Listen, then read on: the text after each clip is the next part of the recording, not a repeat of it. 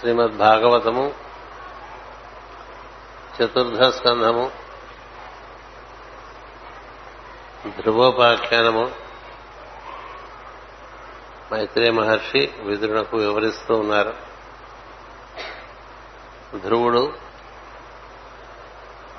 ఇక్షులతో భీకరమైనటువంటి మహా సంగ్రామాన్ని ఒకటి నిర్వర్తించి రాగద్వేషములతో హింసాత్మకమైన చర్యలు చేస్తున్న సందర్భంలో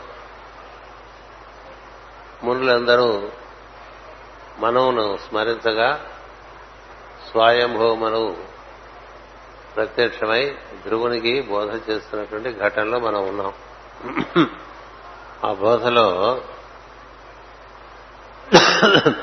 తర్వాతి అంశముగా మనవు ఈ విధంగా ధ్రువునికి చెప్తున్నాడు. మరి ఒక మాట వినుము. సర్వజీవరాశుల కర్మ కర్మలకును సాక్షిగా సర్వేశ్వరుడు వారి అందే ఉండును. సర్వజీవరాశులకు సర్వజీవరాశుల కర్మలకు సాక్షిగా సర్వేశ్వరుడు వారి అందే ఉండును కనుక వారిని తెలుసుకున్నట కష్టము. అతని యునికిని గుర్తింపులేని వారిలో కొందరు ఈ జగత్తునకు కారణము స్వభావం అనుతున్నారు కొందరు కర్మమే సృష్టికి కారణం అనుకొనుతున్నారు కొందరు కాలముగా చూస్తున్నారు. కొందరు దానినే దైవం మనసున్నారు కొందరు కామము వలననే సృష్టి కలుగుతున్నది అనుతున్నారు ఇవన్నీ రకరకాల సిద్ధాంతాలు మనకి మొదటి నుంచి అనేక అనేకటువంటి ప్రజ్ఞలు కలిగినటువంటి ఋషులు వారి వారి అనుభవంలోంచి వారి వారి తపస్సులోంచి వారు పొందినటువంటి జ్ఞానంలోంచి అనేక విధాలుగా నిర్వచించారు. ఇది భగవంతుడి యొక్క ఈ సృష్టి విలాసాన్ని. అందుచేతనే మీకు ఆ దండకం చదువుతున్నప్పుడు శ్రీ మాననీ మాన చోర అన్నప్పుడు కొందరు ఇట్లా అనుకుంటారు కొందరు అట్లా అనుకుంటారు కొందరు ఈ విధంగా అనుకుంటారు కొందరు ఆ విధంగా అనుకుంటారని అక్కడ పది పన్నెండు రకాలుగా ఏకరువు పెడతారు ఇవన్నీ ఎవరెవరు అనిపించినటువంటివి వారు వారు ఆ విధంగా ప్రమోట్ చేశారనమాట అందుచేత ఇప్పుడు ఇక్కడ కొన్ని సిద్ధాంతాలు చెప్తున్నారు. దాంట్లో భాగవతం ఏది ప్రతిపాదిస్తుందో కూడా మీకు చెప్తారు సర్వ జీవరాశుల కర్మలకును సాక్షిగా సర్వేశ్వరుడు వారియందే ఉండును అనేది భాగవత పరమైన సిద్ధాంతం. సర్వ జీవరాశుల ఎందు ఈశ్వరుడు ఉన్నాడు. ఈశ్వరుడు మనం నిర్వర్తించేటువంటి కర్మలకు మనకు కలిగేటువంటి భావములకు మనం మాట్లాడే మాటలకు మనలోనే సాక్షిగా ఉంటాం సాక్షిగా ఉండి తదనుగుణమైనటువంటి ఫలితములు మనకు అందిస్తాడు అనేటువంటిది ఒక సిద్ధాంతం. ఎందుచేతంటే కర్మ సాక్షి అక్కడ ఉన్నాడు. ఉండబట్టే ఈ కర్మలన్నీ కూడా వాటికి అనుగుణమైనటువంటి ఫలములు సంతోషపెట్టిన వారిని సంతోషపెట్టడం దుఃఖపెట్టిన వారిని దుఃఖపెట్టడం మనం ఇప్పుడు అందరినీ సంతోషపెడుతున్నాం కదా మనకెందుకు దుఃఖం కలుగుతుంది అనుకునే వారికి సమాధానంగా ఇదివరకు నువ్వు దుఃఖపెట్టి ఉంటావు అందుకే నీకు ఇప్పుడు ఈ విధమైన దుఃఖం సంప్రాప్తించింది అనేటువంటి సిద్ధాంతాలు. ఇలా మనకి కనుకనే వారిని తెలుసుకున్నట కష్టము అని. సాక్షిగా భగవంతుడు ఉన్నాడు అంచేత ఎవరెవరు ఎందుకు ఏ విధంగా ప్రవర్తిస్తున్నారు అనేది తెలుసుకోవడం చాలా కష్టం. మనకి ఎందుకు వీడు ఇలా ప్రవర్తిస్తున్నాడు అనిపిస్తుంది. ఎందుకో మనకు తెలియదు ఎందుకు తెలియదంటే వాడికి వాడు పూర్వజన్మల్లో వాడు పొందినటువంటి అనుభవము దాంట్లోంచి కలిగిన అనుభూతి నుంచి వాడు అలా ప్రవర్తిస్తూ ఉంటాడు. ఓహో ఇలా ప్రవర్తిస్తున్నాడు వీడని అనుకోవటమే తప్ప ఎందుకు అనే ప్రశ్నకు సమాధానం కాదు. అందుకే మన చుట్టూ ఉండే వాళ్ళలోనే మన కుటుంబంలోనే మనం అనుకున్నట్టుగా ప్రవర్తించే వాళ్ళు కనపడరు. కనపడతారా? అందరూ మనం అనుకున్నట్టు ఉంటారా? ఉండరు. కొంతమంది చాలా వైవిధ్యంతో ఉంటారు. అసలు కొంతమంది అసలు మనకి ఆశ్చర్యం కలిగించేట్టుగా ఉంటారు. చూపు ఎందుకు ఇలా జరుగుతుందో. కొన్ని కొన్ని బాధ కూడా కలుగుతుంటాయి కొన్ని కష్టం కలుగుతుంటాయి కొన్ని నష్టం కలుగుతుంటాయి ఎన్నో రకాలుగా కొంతమందికి చెప్పి చూసినా వాళ్ళేమి ఫలితం ఉండదు. కదా? అలాగే వాళ్ళు కూడా మనకి చెప్పి చూస్తూ ఉంటారు. అంతే కదా? ఇలా భాగవతం క్లాస్కి వెళ్తేనేనా అని చెప్పేవాళ్ళు ఉంటారు. నేను వెళ్ళకపోతే నష్టం వస్తుందా అని అడిగేవాళ్ళు ఉంటారు. వెళ్తే బాగుంటుంది కదా అనుకునే వాళ్ళు ఉంటారు. ఈ వెళ్ళే వాళ్ళు ఎందుకు వెళ్తున్నారో ఆ రాని వాళ్ళు ఎందుకు రావట్లేదు? మనం కదా? మన మధ్య ఎంతున్నప్పుడు మన ఇంట్లో మన సంఘంలో మన రాష్ట్రం మన మన ఊళ్ళో మన రాష్ట్రంలో మన దేశంలో ఉన్నప్పుడు ఈ జీవరాశులు కోటాను కోట్ల జీవరాశులు ఎందుకు ప్రవర్తిస్తున్నాయో? అలా వచ్చే ఒక కుక్క అక్కడ కాసేపు కూర్చుని వెళ్తుంది గుమ్మం దగ్గర కదా? ఇంకో కుక్క కుక్క వచ్చి మూత్రం విడిచి విడిచి వెళ్తుంది. మరో కుక్క అక్కడికి వెళ్ళి మల విసర్జన చేస్తుంది. ఎందుకు చేస్తుంది ఎందుకు ఇలా చేసిందంటే ఏం చెప్తా చెప్పండి? కొన్ని కొన్ని చూస్తుంటే తీరు పూసినట్ల మన గుమ్మం మీద కొంచెం దగ్గరకు వచ్చి అక్కడ మలమూత్రం విసర్జించి వెళ్ళిపోతాయి కదా? మన ఇంటికి వచ్చి అరుస్తూ ఉంటుంది గేదె. లేకపోతే మా ఎందుకు అరుస్తుందో? కదా? మన ఇంటికి ఆ వస్తే సంతోషిస్తాం గేదె వచ్చి అరుస్తుంటే విసుక్కుంటాం కదా అలా ఉండదు. అర్ధరాత్రి మనకి అంత బాగా నిద్రపట్టిన సమయంలోనే కుక్కలు అరుస్తుంటాయి ఆ జంక్షన్ ఈ జంక్షన్. కుక్కల అరుపులు బాగా తెలియాలంటే దివ్యకళాంజలిలో హైదరాబాద్లో పడుకుంటే. మనం పడుకున్నప్పుడు అవి చాలా పెద్ద గ్రూప్ లైఫ్ చేసుకుంటూ ఉంటాయి. నాలుగు కార్నర్లోనూ ఉంటాయి. అంతేకాదు నాలుగింటికి పాపం వాళ్ళు అల్లా అని చక్కగా ప్రార్థన మొదలుపెట్టగా వెన కుయోమని అరుస్తాను కూడా ఒక్కసారి వాటితో పాటు. వాటితో జాయిన్ అయ్యే అంటే బహుశా వాళ్ళు దొరకు అదేనేమో మనకు తెలియదు. అంచేత ఏది ఎలా ఉందో మనకి అర్థం కాదు. మన జీవితాల్లో మన చుట్టుపక్కల జరిగే మనం చూసుకుంటూ ఉంటే మనకేమర్థం అవుతుంది అంత అర్థం అవదు సరే వీడు ఇలా ఉంటాడు అనుకోవటం వీడిపై వీడు ఇలా ఉంటాడు ఈవిడ ఇలా ఉంటుంది. అట్లా ఉంటాం కదా. అసలు మామూలుగా మనలో మన మాటగా చెప్పుకుంటే ఏ భర్తకి ఏ భార్య అర్థమైంది ఏ భార్యకి ఏ భర్త అర్థమయ్యాడు చెప్పండి. ఉండదు కదా. కదా చివరి చివరికి అది ఏమవుతుంది? ఒకళ్ళొకళ్ళకి స్నేహం పెరిగిపోయి వాటి గురించే చక్కగా వేరే కార్యక్రమాలు లేకపోవడం వల్ల పిల్లలందరూ పెళ్ళిళ్ళు చేసుకు వెళ్ళిపోతారు. అందుకని ఏం తోచగా వీళ్ళిద్దరూ సరదాగా కొట్టుకుంటూ ఉంటారు. మొదట్లో తీవ్రంగా కొట్టుకున్న వాళ్ళు తర్వాత సరదాగా కొట్టుకుంటుంటారు. పని లేదు ఇంక వేరే పని లేదు. ఎంతసేపు భాగవతం చదువుకుంటారు ఎంతసేపు పూజ చేస్తారు ఏదో ఆవిడ మాట ఉంటుంది అంటే ఈయన మాట అంటాడు. అంతే అక్కడే మొదలైపోతుంది. లేకపోతే ఈయన మాట అంటాడు ఆవిడ ఇంకో మాట అంటుంది దాంతో ఇవన్నీ ఎందుకు జరుగుతాయి? ఎవరు చెప్పగలరు చెప్పండి? ఎవరెవరు ఎలాంటి ఏ ఏ జన్మలలో ఎలాంటి అనుభవం పొంది ఎలాంటి అవగాహనతో వచ్చారో తెలియదు. కొంతమంది ఇంటికి రాగానే ఎందుకు ఇంత ఆలస్యంగా వచ్చారు అని అక్కడే నిలబెట్టి ప్రశ్నలన్నీ వేసేస్తుంటారు. కొంతమంది ఇంట్లోకి వస్తే మంచినీళ్ళు ఇస్తారు. ఎందుకు ఇస్తారు? కొంతమంది అట్లా చేస్తారు? కొంతమంది ఇట్లా చేస్తారు? కొంతమంది ఇంట్లోకి మగవాడు వస్తే వాళ్ళు అసలు బయటికి రారా? వస్తే వచ్చేళ్ళు అన్నట్టు ఉంటారు. వస్తే ఏంటన్నట్టు కదా? కొంతమంది ఎంటైర్ వస్తాడంటే పాపం బయటకు వస్తారు. ఎందుకు వస్తారు? రా వచ్చినవాడు కరెక్టా? ఈ రానివాడు కరెక్టా? ఏం చెప్ప? అంటే ఇవన్నీ ఎందుకు చెప్తున్నానంటే కనుకనే వారిని తెలుసుకున్నట్టు కష్టము అని వాక్యం వేశాడండి. ఏం తెలియదు మన పిల్లలే అనుకుంటాం. ఎలా ఉంటారో తెలియదు మనకు తెలుస్తుంది మనం అనుకున్నట్టుగా జీవులు ప్రవర్తించారండి. వాళ్ళకి వాళ్ళ పాపం వాళ్ళకు ప్రోగ్రాం ఉంటుంది. వాళ్ళని అది నడిపిస్తూ ఉంటుంది. వాడు ఇలా ఉంటే బాగుండు వాడు అలా ఉంటే బాగుండు అనుకుంటే అలా ఉంటారా? ఉండరు. కదా? వాళ్ళు మనం ఇలా ఉంటే బాగుండు అలా ఉంటే బాగుండు వాళ్ళు అనుకుంటూ ఉంటారు. ముసలివాళ్ళు అయిపోయిందో పక్కన పడుండొచ్చు కదా అనుకుంటారు పిల్లలు. ఈ ముసలివాళ్ళేమో వీళ్ళ కార్యక్రమాలు ఎక్కువ. ఎందుకని పని పాట లేక లేనిపోయిన కార్యక్రమాలు బోర్డు పెట్టుకుంటారు వాళ్ళు. అక్కడికి వెళ్ళొస్తారు క్షేత్రాలకు వెళ్ళొస్తారు ఇంటికి వచ్చి కుయ్యో మొర్రో అంటూ ఉంటారు. ఏ అవన్నీ తిరిగి రాకపోతే ఏమని అడుగుతారు తిరిగి రాక ఏం చేయాలని విడుకుంటుంది. ఇట్లా మనకి సమాషగా ఉంటాయి. చిన్నపిల్లలకి కొన్ని రకాలుగా ఉంటాయి. మధ్య వయస్కులు కొంత రకాలుగా ఉంటాయి. వృద్ధులకి కొన్ని రకాలుగా ఉంటాయి. వీళ్ళందరం కలిసి జీవిస్తుంటాం ఇవి కాక మనకి జంతువులు చెట్లు. మేము అలా వెళ్తూ ఉంటాం రోజు వాకింగ్ మా ఇంట్లోనే చేసుకుంటూ ఉంటాం కదా. ఏ రోజు ఏ చెట్టు ఎందుకు పూస్తుందో తెలియదు. ఏ రోజు ఎందుకు పూయదో తెలియదు.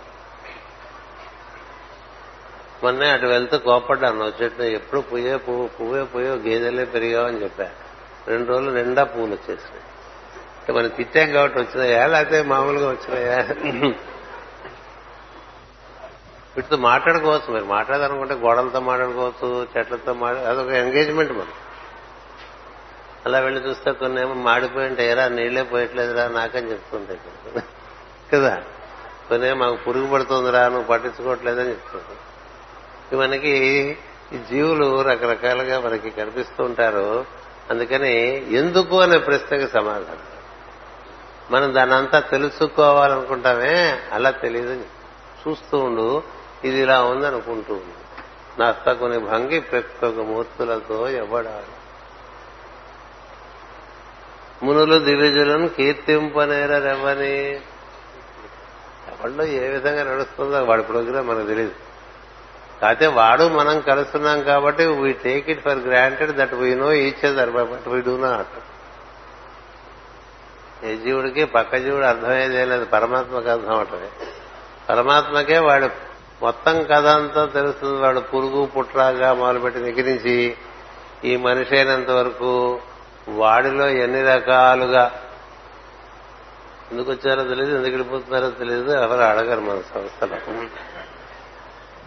కొత్తగా వచ్చేవాళ్ళు మీరు ఎవరు ఎందుకు వస్తున్నారు నిజంగా వస్తారా వస్తే పూర్తిగా కూర్చుంటారా అని అడగాలి. అలా కూర్చోక రోజులు అటనే చెడిపోయాడు. కూర్చుండిపోతూ ఉంటారు. ఎందుకు వస్తారో ఇదే ఇప్పుడు చెప్పాం కదా. ఎందుకు వచ్చాడో తెలియదు. ఎందుకు కూర్చున్నాడో తెలియదు. ఎవరో తెలియదు. మన సంస్థ మరి ఎంత ఓపెన్ అంటే ఉరికి గోడలైతే ఉన్నాయి తప్ప తలుపులు ఏం ఉండదు.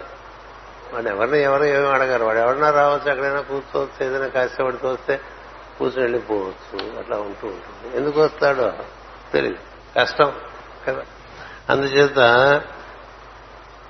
అతని ఉనికిని గుర్తింపులేని వారిలో కొందరు ఈ జగత్తునకు కారణము స్వభావమనుతున్నారు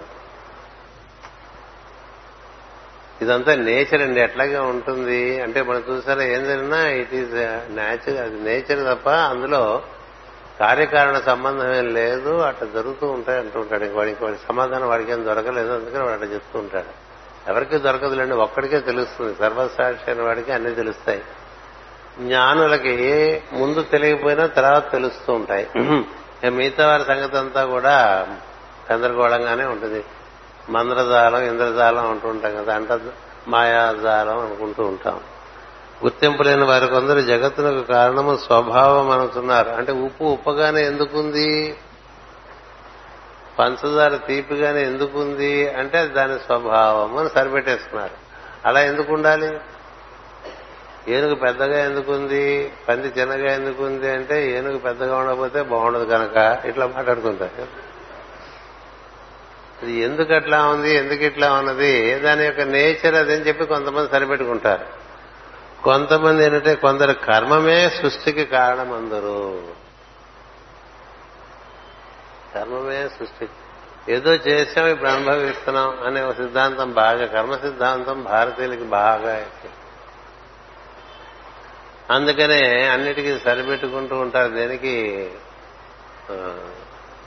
ప్రతిఘటించి దాంతో పోరాటం ఇటువంటివన్నీ చేయరు. ఎందుకంటే ఈ పోరాటం వల్ల ఏం పనికి రాదు ఆ పోరాటాలు ఉపయోగం లేదని తెలిసి సరే జరిగేది జరుగుతుందని ఊరుకుంటారు అది కర్మ సిద్ధాంతం. ఇంకోటి స్వభావ సిద్ధాంతం. మరి ఒకటేంటి? ఒకటేమో ఈ సృష్టి అంతా ఇదంతా నేచర్ ఇంకెంతకన్నా ఏం లేదంటారండి. స్వభావం అంటే ఏంటంటే ఈ ప్రకృతే తప్ప ఇంకేం లేదు అంతా ప్రకృతే. ఇంకా దాన్ని నడిపించేవాడు ఎవడలేడంట లేడంటారు ప్రకృతిలోనే ఇవన్నిట్లో సహజంగా జరుగుతున్నాయంటారు. సహజంగా ఎందుకు జరుగుతుంది సహజంగా జరిపించేటువంటి అలాంటి ఇంటెలిజెన్స్ అందులో ఎలా ఉంది? కదా? మీరు ఒక మొక్క విత్తనం వేస్తే అది మొలుస్తుంది. ఆ మొలిచే ఇంటెలిజెన్స్ దాంట్లో ఎలా ఉంది?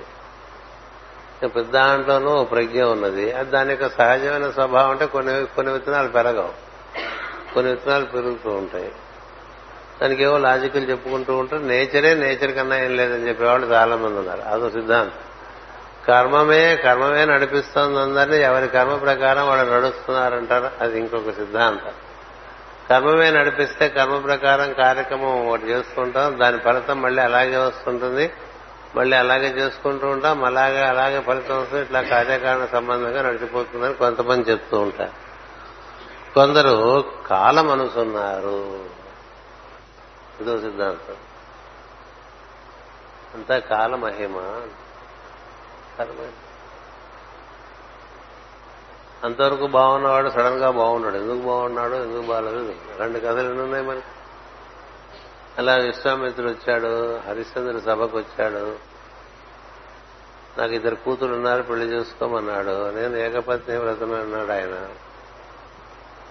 అలా అయితే ఎలా అన్నాడు? ఇంకేమైనా కోరుకోండి ఇస్తా అన్నాడు. అంటే ఆయన రాజ్యం మొత్తం అని అడిగేశాడు ఆయన. ఏదేంటండి ఇంత మహర్షి? అని బ్రహ్మర్షి ఎందుకు ఇలా చేస్తుంటారు?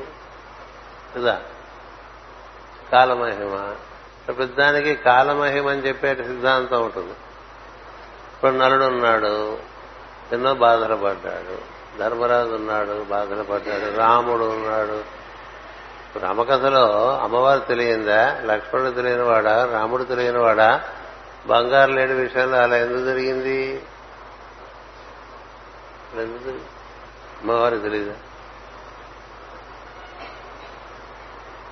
లక్ష్మణుడు చెప్తాడు అలాంటిదే ఉండదు. మనం అనుకుంది రాక్ష మనం రాక్షసులు ఉండే ప్రదేశంలో ఉన్నాం కాబట్టి ఇక్కడ అలాంటివి జరిగే అవకాశం చాలా ఎక్కువగా ఉంది. ఇలాంటి మాయలేడులు ఎక్కడా లేవు. చిన్నప్పటి నుంచి మేము చదువుకున్నాము నువ్వు చదువుకున్నావు అందరం చదువుకున్న వాళ్ళమే. ఇలాంటిది సృష్టిలో ఉందని ఎక్కడన్నా విన్నావా? లేదు. సరే వదిన గారు కావాలంటుంది నీకు తెలియదా అని అన్నయ్య కూడా అడిగాడు. కదా? కాలమహిమ. కాలమహిమ కాకపోతే లేదని రాముడు అనలేదుగా? ఉంటే తెస్తారా? లేకపోతే దాన్ని ఛేదిస్తారా అన్నాడు. కాలమహిమ. అంటే తెస్తాను లేకపోతే ఛేదిస్తాను దానికే ఉంది. అంటే రాముడు ఛేదించిన మాయదే మాయం లేదు అసలు. అది లక్ష్మణుడు తెలుసు. సరే అన్నయ్య చెప్పాడు కదా అది మాయే. ఛేదిస్తాడు అని లక్ష్మణుడు అనుకున్నాడు. మాయ కాకపోతే ఆడు అడుగుతోందిగా ఉందండు కావాలంటోందిగా ఉంటే తెస్తాను. లేకపోతే రాక్షస మాయ అయితే ఛేదించేస్తాను రా అన్నాడు. అంతే లక్ష్మణుడు అలాగే సరే అన్నయ్య ఆ పని చేయన్నాడు. అన్నాడు కదా. అంటే ఆయన వెళ్ళాడు. వెళ్ళిన వాడు అక్కడ ఏం చేశాడు? ఎవరికి అర్థం కాదు ఒకటి వచ్చేసింది. వాడు చచ్చిపోతూ ఆ మారీచుడు రాముడు గొంతుతో లక్ష్మణ అని ఆవిడ. అది ఎవరు ఊహించు నీకు ఎంత జ్ఞానం అది ఊహించలేదు కదా. లక్ష్మణ అని అరిస్తే లక్ష్మణుడు తెలుసు రాముడు ఓడిపోయే ప్రశ్న లేదు ఎక్కడ. రాముడు మూడు లోకాల్లోనూ ఆయన జయించగలిగేవాడు లేడనేటువంటి దృఢమైన విశ్వాసం కలిగినటువంటి వాడు లక్ష్మణుడు. అమ్మవారికి తెలీదా? రాముడు గురించి తెలీదా? తెలుసు కానీ భయం వచ్చేసింది అదేంటి? భయం వచ్చేసింది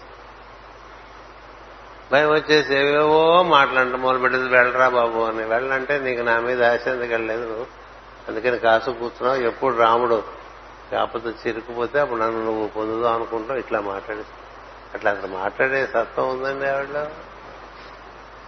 ఉందా? అలాగే కైకేయి. ఇలాంటి వాటిని అన్నింటినీ కాలమహిమ మీతో ఏం చెప్పలేము ఇప్పుడు వీళ్ళు దిగువచ్చినటువంటి అవతార పురుషులు కదా. వాళ్ళకే మాయ కమ్మిందిట అంటే కాలమహిమ నారదుడికి మాయ కమ్మింది రెండు సార్లు. రెండు సార్లు. కథలు ఉన్నాయి. సనక సనందనాథులకి మాయ కమ్మింది కదా. కథలు చదువుకున్నాం మనం. పురుషులకు మాయ కమ్మింది భక్తులకు మాయ కమ్మింది జ్ఞానులకు మాయ కమ్మింది. సరే రాక్షసులు మాయలోనే ఉంటారు. సరే మన పూట పడతానే చెప్పండి అందుచేత మనకి ఏం తెలియదు ఎందుకు ఇలా జరిగిందనేది. తెలియనప్పుడు ఏమనుకోవాలి? కాలమహిమ కాలమన్నీ చేయుసురుండును కాలము విచిత్రము దుస్తరం ఎట్టి వారికనని అట్ట మీద ఒక పద్యం రాసేసుకున్నాం కదా? ఇది కాలం పుస్తకం మీద పద్యం ఉంటుంది మీరు చూస్తారో లేదో నాకు తెలియదు ఈ మనకంతా రొటీనే కదా మైండ్కి దాని మీద ఒక పద్యం ఉంది. అది ఏమిటి ఆ పద్యం? అది ఎక్కడి నుంచి వచ్చింది? ఎవరికి అక్కలేదు ఊరికి అట్లా గోబా మనకు పంచాంగం ముఖ్యం. కదా? అందులో తిథి వారం నక్షత్రం తారాబలం చంద్రబలం. అది చూసుకుని పోయి ఢబాలన ఎంత పెద్ద ముహూర్తాలు పెట్టుకున్నా పని మామూలుగా జరిగేట్టుగానే జరుగుతుంది. మన ముహూర్తం వల్ల బ్రహ్మాండంగా జరిగిపోయింది లేదు. అలా కాకపోతే జరగంది లేదు. కదా? అయినప్పటికీ ఏదో బాగుండాలని పెట్టుకుంటాం ముహూర్తం అది ఇంకో రకంగా ఉంటుంది. అప్పుడే వర్షం పడుతుంది. ఇదే ముహూర్తం అనుకుంటాడు పనికి ఆయన చేస్తారు. అయిపోయింది కదా కాలమహిమ. ప్రతిదానికి కాలమహిమ అని చెప్పే సిద్ధాంతం. ఆ కాలాన్నే కొంతమంది ఏమన్నారంటే దైవము అది చెప్పారు తర్వాత. కొందరు కాల మనసున్నారు కొందరు దానినే దైవ మనసున్నారు.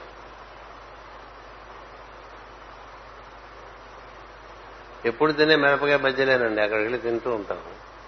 బీచ్కి వెళ్ళి ఒకసారి తిన్నప్పుడు అదేమో విపరీతంగా మొదలు పెట్టేస్తాయి విరోచనాలు అదే ఆ మిక్సర్ వాడే. ఆ మిక్సర్ వాడే. వాడు అలాగే కట్టాడు మనం అలాగే తిన్నాం. కానీ ఈసారి మనకి గబగబగబలాగా బాత్రూమ్ దగ్గర కూర్చోబెట్టేస్తుంది. అక్కడ అక్కడే కుర్చీ వేసి కూర్చోటం ఎందుకంటే ఇలా రాగానే మళ్ళీ వచ్చేస్తుంది. కదా? ఎందుకు వచ్చింది ఎందుకు వచ్చింది జరగవా మనకుగా బజ్జీ అవక్కల మంచి స్టార్ హోటల్లో హైజెనిక్ తిన్నా వచ్చేసి మర్నాడు పొద్దున్నే మొత్తం డోకులు విరోచనాలు ఏమిట్రా ఎక్కడికి వెళ్ళావరా అంటే తాజుకి వెళ్ళాను ఏం తాజ్ ఏమి అది తాజేనా అయితే మిక్సర్ కొట్టైనా నీ కర్మ ప్రకారం వచ్చేసిందని ఒకటంటాడు కాలమహిమని ఒకడంటాడు. దైవమని ఇంకోటి అంటాడు. ఇప్పుడు దైవం అన్న దానికి ఏంటంటే ఇంక మరి లాజిక్ లేదు. కాలమహిమ అంటే ఇంకా లాజిక్ లేదు. లాజిక్ ఏంటంటే కైకేయి కన్నా ముద్దుగా రాముని ఎవరు చూడలే వాళ్ళమ్మ కైకేయి చేసిన ముద్దు మీద నథింగ్ కౌశల్యాదేవి కౌసల్యాదేవి మనకి సినిమాల్లో కూడా చూసే ఉంటారు ఏదో అంత ఇంపార్టెంట్ కానీ యాక్ట్రెస్ పెడతారు. కైకేయి కౌసల్యాదేవి మంచి సామర్థ్యత కలిగినటువంటి అద్భుతమైనటువంటి స్త్రీని ఒక యాక్ట్రెస్ తీసుకొచ్చి నటిని తీసుకొచ్చి కైకేయి దేవిగా పెడతారు. ఎందుకని? కైకేయి దేవి కన్నా సమర్థులు ఎవరు లేరు అక్కడ. గట్టిగా మాట్లాడాలంటే దశరథుడు కూడా అంత సమర్థుడు కాదు. అంత గొప్ప మనిషి. మరి ఆవిడకి ఎంత ప్రేమ రాముడి మీద? ఎంత ప్రేమ?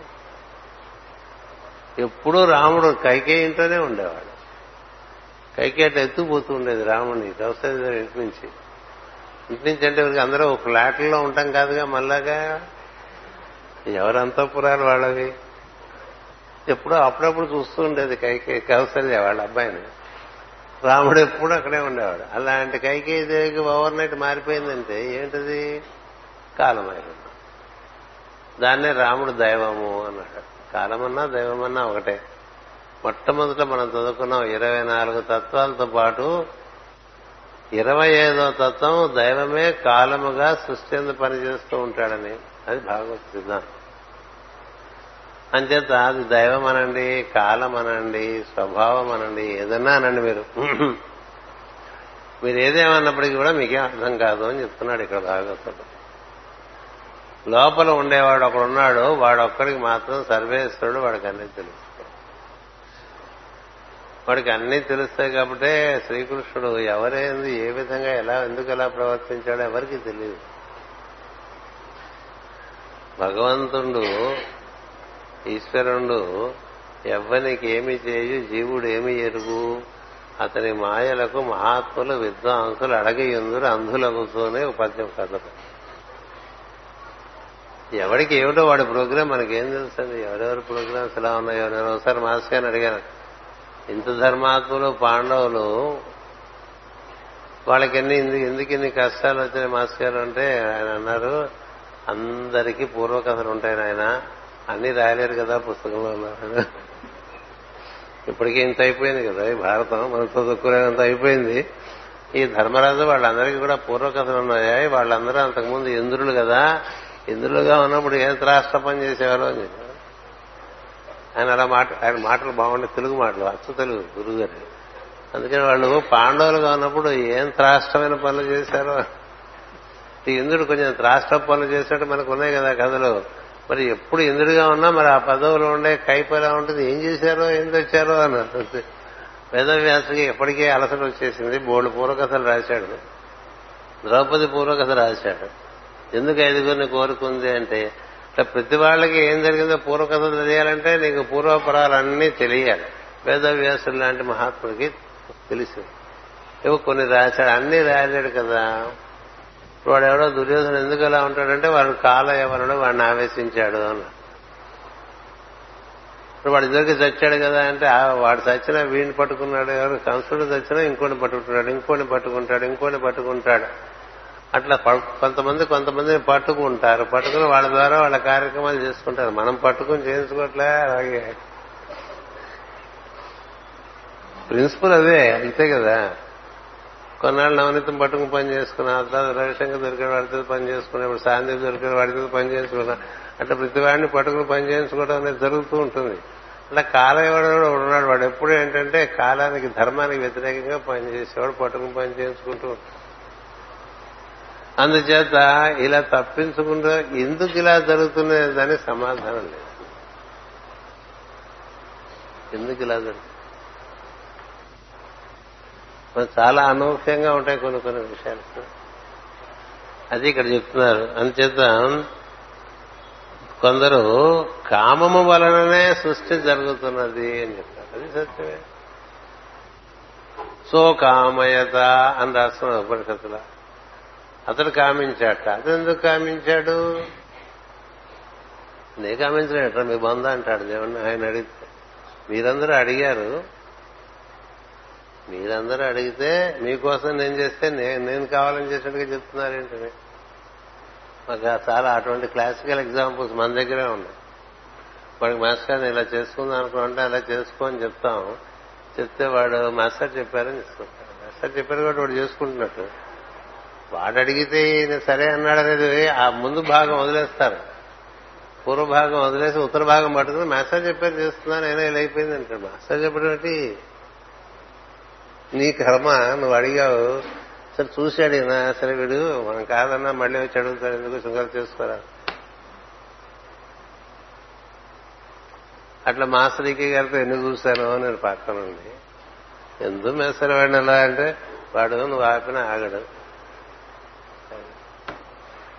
నేర్చుకుంటాడు ఏమి ఈ జన్మ కాకపోతే ఇంకో జన్మ. నవనీతం కూడా ఉన్నాడు అనుకుంటా. ఒకసారి ఒకసారి మేము కూర్చున్నప్పుడు ఒక ఆయన బాగానే ఉన్నాడు పాపం అన్ని బాగానే ఉన్నాయి చక్కగా జరుగుతున్నాయి. ఉద్యోగం మానేశాడు చిన్న వ్యాపారం పెట్టుకున్నాడు. వ్యాపారం పెట్టుకుంటే వాడికి బాగానే జరిగిపోతుంది పిల్లలు పెద్దవాళ్ళు అయ్యారు. సడన్గా మంచి బ్రిలియంట్ ఐడియా వచ్చిందండి సినిమా తీద్దామని.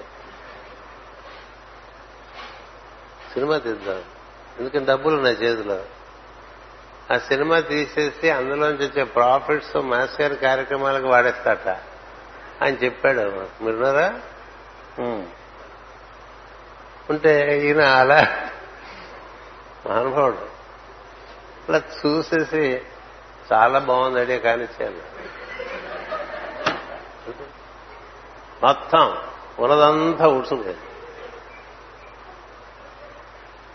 ఉడుచుకుపోయింది నేను అలా చెప్పిన తర్వాత ఆయన అడిగాను ఏం వేస్తాడు వాడు? వాడేమిటి? వాడు సినిమా తీసేది పైగా అందులో లాభం రావటం ఏంటి? వచ్చిన లాభంతో మీ కార్యక్రమాలు చేయటం ఏంటి? ఇవన్నీ కొంచెం విచిత్రంగా ఉన్నాయంటే కానీ వాడికి మాస్టర్ గారు చాలా పెద్ద ప్రోగ్రాం పెట్టేశారు. ఇప్పుడు మా పరమ భక్తులు అయిపోయాడు. Master CV master MN master EK ఇంకోటి తప్ప ఇంకేం తలుచుకోడు. వాడి కర్మ అంతా అందులోంచి లాగేశారు అయిపోయింది. అదేనండి చేయాల్సింది? శుభమాన గురుగారు నమ్ముకుంటే మొత్తం లోపల ఉండేటువంటి అన్ని కూడా నిర్మాల్యం తీసేసినట్టుగా తీసేశారండి. ఇప్పుడు అలాగా జావ కారిపోయి ఎప్పుడు దండాలు పెట్టుకుంటూ హాయిగా ఉన్నాడు. ఇంక దేని జోలికి పోడు పొమ్మన్నా పోడు. ఇంకో సినిమా తీస్తావా అంటే? అందుకని అక్కడ జరుగుతూ ఉంటాయి కాబట్టి కోరిక నీది. జీవులు కోరుకున్నారు సృష్టి. భగవంతుడు ఒప్పుకున్నాడు. అది చదువుకున్నాం. మనం మూడవ స్కందం భాగవతంలో సంవత్సరంన్నర పాటు చదువుకున్నాం అది. మనం కోరుకోవటం బట్టే ఇప్పుడు మనం కోరుకోవటం బట్టే మనం ఇలా ఉన్నాం. మనం కోరుకోవటం బట్టే ఇందులోకి వచ్చాం. ఏది? ఈ శరీరాల్లోకి గుర్తున్నది మనం కోరుకున్నాం. వచ్చిన తర్వాత నన్ను ఎందుకులా పుట్టించావు అని పాటలు పాడుకుంటాను నీ బొందా అంటారు. ఎందుకులా పుట్టించి నువ్వు అడిగావు. నువ్వు అడిగితేనే నేను ఇట్లా పుట్టించాను ఎందుకు అడుగుతావు నువ్వు? నీకు ఇంకా చాలా మిగిలిపోయినాయి అనుభవించాల్సిన ఏటి అనుభవించాలి? భౌతికంలోకం అనుభవించాలి భూవర్లోకం అనుభవించాలి సువర్లోకం అనుభవించాలి మహర్లోకం అనుభవించాలి. జనలోకం అనుభవించాలి తపోలోకం అనుభవించాలి సత్యలోకం అనుభవించాలి. అన్నీ అనుభవించిన తర్వాత కదా నీకు పరిపూర్ణత వస్తుంది. ఒకటో క్లాస్ అవగానే చదువైపోయింది అనుకుంటామండి ఒకటో క్లాస్ అయిపోయింది. అది కూడా కాకపోవచ్చు. ఈ రోజుల్లో ప్యాస్ చేస్తున్నారు కానీ పూర్వకాలంలో అలా చేసేవాడు కాదు. ఒకటో క్లాస్ పాస్ అయితే రెండో క్లాస్ రెండో క్లాస్ పాస్ అయితే మూడో క్లాస్ మూడో క్లాస్ ఆపేస్తావా అని అడిగితే ఆపేస్తాడండి ఎవడన్నా? ఆపుతాడా? నాలుగో క్లాస్ ఉంది కదా. ఇప్పుడు నీకు భూలోకం అయిపోతే ఊరుకుంటావంటే నీకు తెలుస్తుంది భూవర్లోకం అని ఒకటి ఉంది. చాలా శక్తి కూడినటువంటిది అద్భుతంగా ఉంటుంది. అలా అది చూడద్దు. చూడద్దు. వెళ్తుంటే శ్రీకుర్మని చూసావా అంటాడు. అమ్మమ్మ చూడలేదంటే ఈసారి వెళ్ళినప్పుడు చూడమంటాడు. ఎందుకని అక్కడి నుంచి అక్కడికి కదా ఇంకో పది మైళ్ళలో ఉంటుంది. కదా? శ్రీకూర్మం చూస్తే ఆ పక్కన అని ఇంకోటి చెప్తాడు తర్వాత. మరి అది మరి అది కూడా ఇప్పుడు చూడు తిరుపతి వెళ్ళిన వాళ్ళు ఆ చుట్టుపక్కల చాలా చూసేస్తూ ఉంటారు మొదట తిరుపతి వెళ్ళినప్పుడు వాళ్ళకి తెలిసింది అరవేల మంగాన అమ్మ అయ్యవారే. గోవిందరాజ స్వామి గుడికి వెళ్ళలేదా అంటాడు. ఓహో నెక్స్ట్ టైం వెళ్ళినప్పుడు గోవిందరాజ స్వామి గుడి ఆ తర్వాత కళ్యాణ శ్రీనివాసుని చూడలేదా అంటాడు. అప్పుడు కళ్యాణ శ్రీనివాసు ఇంకోటి. ఇంకాసేపు అయిన తర్వాత వాడు అంటాడు అదేంటిది? విజయ వెంకటేశ్వర్లు చూడలేదా ఈ మధ్య? ఓ విజయ వెంకటేశ్వర్లు. ఇంకోసారి కాణిపాక వెళ్ళలేదా? అంటాడు. ఎక్కడ సరే ఇంటానికి ఇవన్నీ తెలియపోవచ్చు ఇంటవాడికే ఇవి తెలుస్తుంటాయి ఎక్కువ. అందుకని ఆవిడ ఈసారి మనం వెళ్ళినప్పుడు ఆ కాణిపాకం అదేదో ఉంది అది మనం చూడాలంటున్నా అలా చూడాలి. కాణిపాకం చూస్తారు. ఆ తర్వాత మళ్ళీ వస్తే బంగారు లక్ష్మి పెట్టారు. వెళ్ళలేదా? అంటారు. అయిపోయింది ఇంకా శ్రీపురం బంగారం లక్ష్మి. ఇట్లా మనకి జీవుడికి ఏదైనా తెలిస్తే అది అనుభూతి చెందకుండా వాడికి తోస్తుంది ఇది చాలే అనిపించదండి. పైగా ఈ లోకమే కాదు దీనికన్నా ఇది పదార్థమయ లోకం శక్తిమయ లోకం. ఆ తర్వాత సువర్లోకం వెలుగుమయ లోకం ఉంది. ఇంకా ఆ వెలుగులో గ్రిడేషన్స్ ఉన్నాయి. అంతకన్నా బాగుంటుంది అంతకన్నా బాగుంటుంది అంతకన్నా బాగుంటుంది అంటే అట్లా మౌంట్ కైలాష్ వరకు వెళ్ళిపోయిన వాళ్ళు లేరు. చారుధామ అయిపోయిందా తాగుతాడా వాడు? మౌంట్ కైలాష్ కూడా అయిపోవాలి కదా. మౌంట్ కైలాష్ అయిపోయిన వాడికి నేను ఊరుకుంటానంటే శంబళ కూడా ఉంది వెళ్ళరని చెప్పాను ఇంకా పైన వెళ్తాడు వాడు ఒప్పుకుంటుంది మరి ఆ తర్వాత భూమి మీద అయిపోయిన తర్వాత మిగతా లోకాల్లో శుక్రగ్రహం ఉంది బుధగ్రహం ఉంది సూర్యగ్రహం ఉంది సవిత్ర మండలం ఉంది వర్గోదేవ మండలం ఉంది. ఇవన్నీ జీవులు అలా అనుభూతి చెందుతూ ఆయా లోకాల్లో ఉన్నారు మరి. మరి తపోలోకం అంటే వాడు ఆరో లోకంలో ఉన్నాడు. ఇక సత్యలోకమే. సత్యలోకం వాళ్ళు ఏం చేస్తారు? పరం ఇప్పుడు బ్రహ్మలోకంలో ఆయన చుట్టూ ఉండేవాళ్ళంతా తపస్సు చేసుకుంటూ ఉంటారండి. ఆయన పని చేసుకుంటూ ఉంటాడు.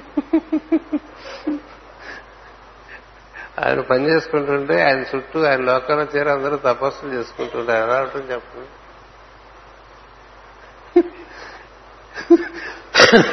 ఊరికి ఊహకి చెప్తున్నా. అంటే ఇవన్నీ ఊహించుకుంటూ ఉంటారండి. ఎలా ఉంటుందో. ఇవి ఊరే పిచ్చి పిచ్చి ఊహలు పోదు ఈ ఊహలు చేసుకుంటే హాయిగా ఉంటుంది కదా. వెర్టికల్ ఊహలు ఇవి.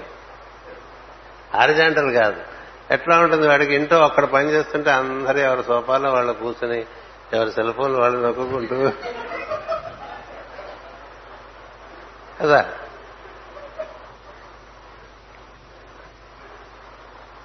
అంతే కదా?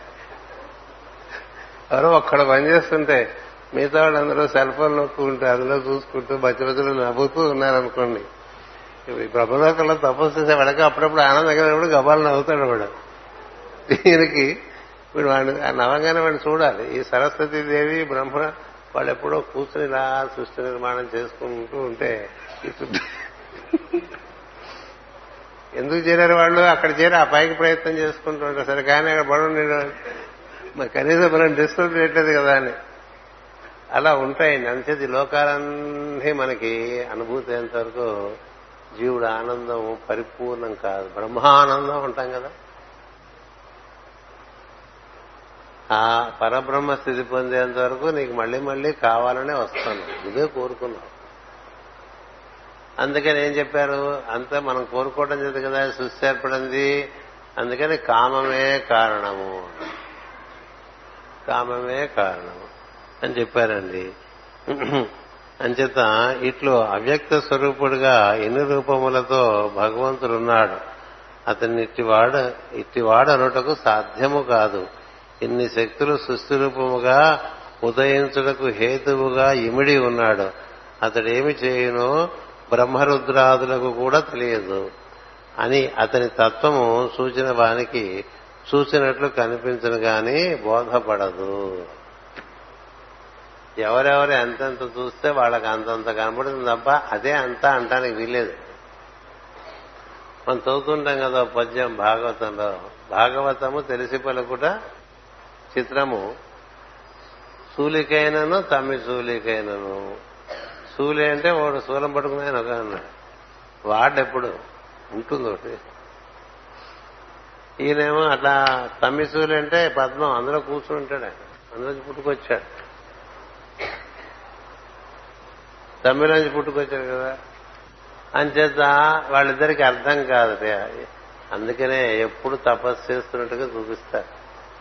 శివుడు తపస్సు చేస్తుంటాడు. అట్లాగే విష్ణువు పడుకుని తపస్సు చేస్తూ ఉంటాడు. ఎన్నాళ్ళు కూర్చుని ఎన్నాళ్ళు కూర్చుని చేస్తూ ఉంటాడు అది కదా? రంగనాథ సాయి కదా? లోకాలు రక్షిస్తూ ఉంటాడు తపస్సులు చేసుకుంటూ ఉంటాడు నారాయణుడు అలా అర్ధనిమీడిత నేత్రాలతో ఎవరిని తపస్సు చేస్తాడు? ఈ తత్వాన్ని. శివుడు ఎవరిని తపస్సు చేస్తాడు? ఈ తత్వాన్ని. ఎందుకంటే ఎంత అంది వస్తే అంత పని చేస్తాడు. అందరికీ తపస్సే ఆధారం. త్రిమూర్తులు కూడా తపస్సులోనే ఉంటారు.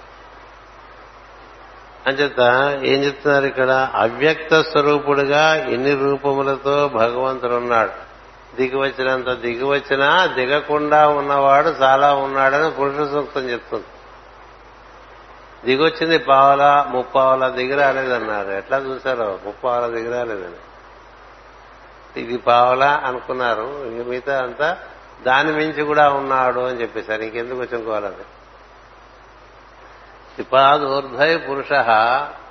ఆ తర్వాత తతో విశ్వన్యక్రామత్ అతిక్రామత్ అంటారు.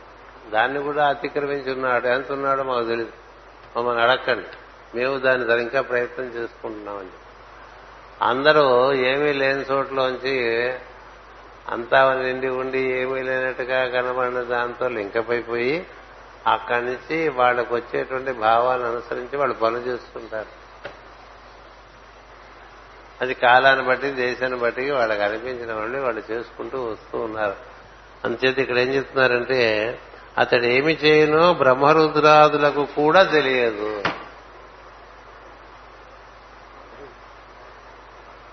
కృష్ణతత్వంలోనే మనకి అది బాగా కనిపిస్తుంది. అదేం చేస్తాడో తెలియదు.